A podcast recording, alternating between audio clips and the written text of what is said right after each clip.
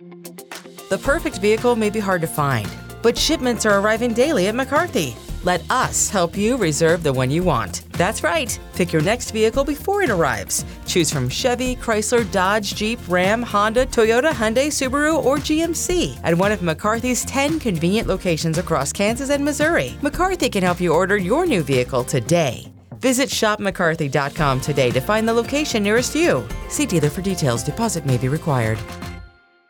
All right, let's go ahead and stay in the small schools as we roll through the brackets. We're bringing our own Cole Young. And Cole, let's just start at one. Um, everybody but uh, eight teams got the week off in the new 36 team bracket. And um, I don't know if you could say there were any surprises last week in Class One. Uh, Wellington Napoleon, if they uh, get beat this week, which I think they probably will, uh, they could at least say they walked out of Class One and into eight man with at least one postseason win in their last year there yeah, you know, Wellington Point, they've announced, I think, that they're going to go eight man next year. Yep. Uh, that's a team, though, that's played better football down the stretch.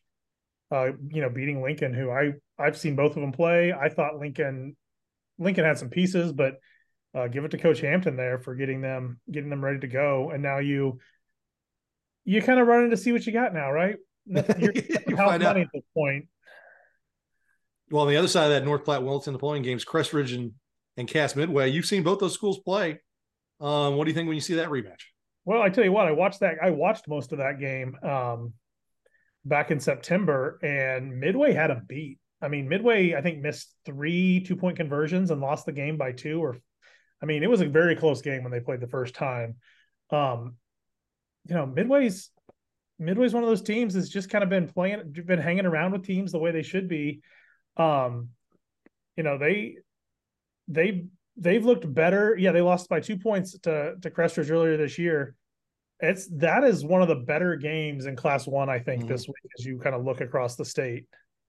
Crestridge has made a big turnaround from 2022, haven't they?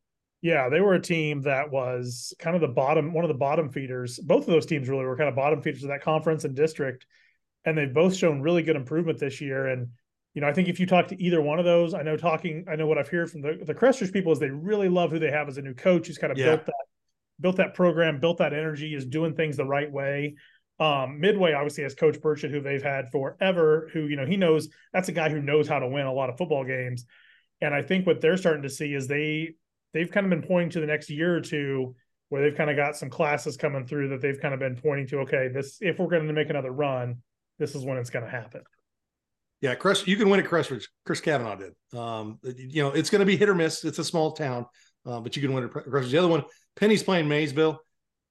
I don't want to put too much on Penney, but given who they've played, I look and see teams above them on the on the bracket, and then no one scares me.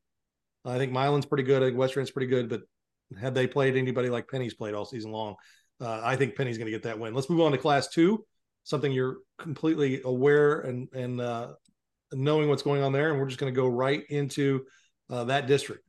Um, Adrian's playing Butler. Um, you'll be at that game. I'm assuming there's no look ahead. It's Butler. Um, you know, the Lamar's probably looming on the other side. How did you think Adrian looked like last week? You know, I don't. I think Adrian played a little bit sloppy last week. Kind of talking to some people. Um, you know, that was a 34 to 10 game. It was really 34 to three. They scored on a hook and ladder on the last play of the game, kind of thing. Um, but I think you know that's this has kind of been the game that everyone's been pointing to, right? You want to play Butler in the playoffs. They're 10 miles apart. They were playing in the regular season up until a year ago, and they'll start playing again next year in the regular season. But they played last year in the class one district final. This year it's the district semifinal. Um, I know talking to some administration at Adrian, they're expecting a lo- deep playoff type crowd and atmosphere for this game. It's kind of all hands on deck for you know, several thousand people to show up at this one. What do you like about St. Michael in class two? That's where I was going next. Good call, coach. Oh, That's a good game. I, I like about St. Michael is they keep playing some teams and they keep, you know, everybody they're playing, they're they're not really getting blown out in any games they're losing. It didn't feel like, you know, kind of looking at their games. Um, I would say, you know, they've played just as tough of a schedule probably as anybody has for class two. Um, you know, they've gone and played East Buck. They they beat a Van Horn team who we don't think is, you know, too bad. And really, they're they're scoring a lot of points is what I what I like about them. And I think if they're going to beat Holden, you know, and then potentially go up against the Lafayette County, you know, they can score with them, I think, and that's Yeah. going to be one of the things that helps them. You know, and obviously they've got a they've got a nice receiver, they've got a nice quarterback. Um, being able to throw in class two is a nice commodity to have. Yeah. Uh, the other one I want to talk about is Trenton and Midbuck. Trenton's the higher seed here. Midbuck's got the they've got the pedigree. They this is the point where you've had kids who are used to playing two, three, four rounds deep, even if they're you know seniors and it's been a few years since they went that state championship. Does it, does their experience kind of help them in this spot? You know, I think it does. Um, you know, we there was some talk earlier this year that you know maybe Midbuck wasn't quite what they thought they would be. You know, all they've done, I believe, is gone what nine and one with their only loss to East Buchanan, who there's you know, actually I take that back. They're They lost to lost- Holden too. they they lost three games this year. They're Yeah. seven and um all but they lost to Holden, who at that time was playing as good as anybody in the state. Um, to a North Platte team who we know is pretty good in Class One. Mhm. And then yeah, to East Buck. Uh, that being said, I mean Trenton's a good football team. Um, you know, their only losses to Milan earlier this year, who we talked about briefly. Um, to me though, yeah, this is the time of year. This is a you know, it wasn't that long ago that Trenton was kind of you know in the same position that Crest Ridge and Midway were, where these mid Buchanan guys have been in these games before, and I think that really gives them an advantage down the stretch here. Class three. Um, I don't want to downgrade any uh, opponents of, of these teams, but I think we're looking at an Odessa Oak Grove possibility. Not, nothing against Boonville, who's playing Odessa. Nothing against California, who's playing Oak Grove. But I think we're steamrolling through that game next week. And then Maryville and St. Pius. Good for Cameron. Got a postseason win. Chillicothe got a win over Richmond in overtime. Are we feeling like those those are those are going to kind of chalk out, and we'll end up with those two those four teams playing in the district finals? I think so. I will say, I think with, you know, California is a, a good program. Um, I think they'll give Oak Grove a, a good game in this one. Um, you know, just kind of looking at what they've what they've done earlier this year. Um, I, I don't know that they'll be. I don't know that they can they can beat at Oak Grove, but I think they can. I think they'll they'll make that game competitive. Um, just kind of looking at, you know, comparing scores and stuff. I'd say Oak Grove's maybe two or three scores better than them, but I don't think it'll be some 35 point blowout or anything like that. Oak Grove is another one of those teams that made a big turnarounds from 2022 to this year, right? I think they only won two last year, didn't they? Yeah, something like that. Um, yeah, I know they're playing they're playing good football, They're scoring like crazy. scoring. they're giving up some points. points, but they are not. They are keeping the keeping the pedal to the metal, and, and I think that they really are, are kind of clicking the way they need to be. Class four, we talked Warrensburg and, and Pleasant Hill with Coach Hamilton. That one's going to be a good one. A couple of them that are interesting: Grandview at Nevada, uh, and Savannah at Kearney. Different different parts of the bracket. My question is, can Grandview go down to Nevada and get that win?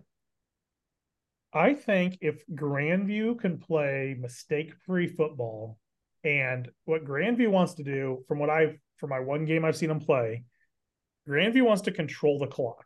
They want to run the ball up the middle. They would love if they have third and t- third, you know, it's third and two every time, right? And then get three yards and then do it again, and you know, have these extended drives. That's the kind of football that Coach Joyner I think wants to play.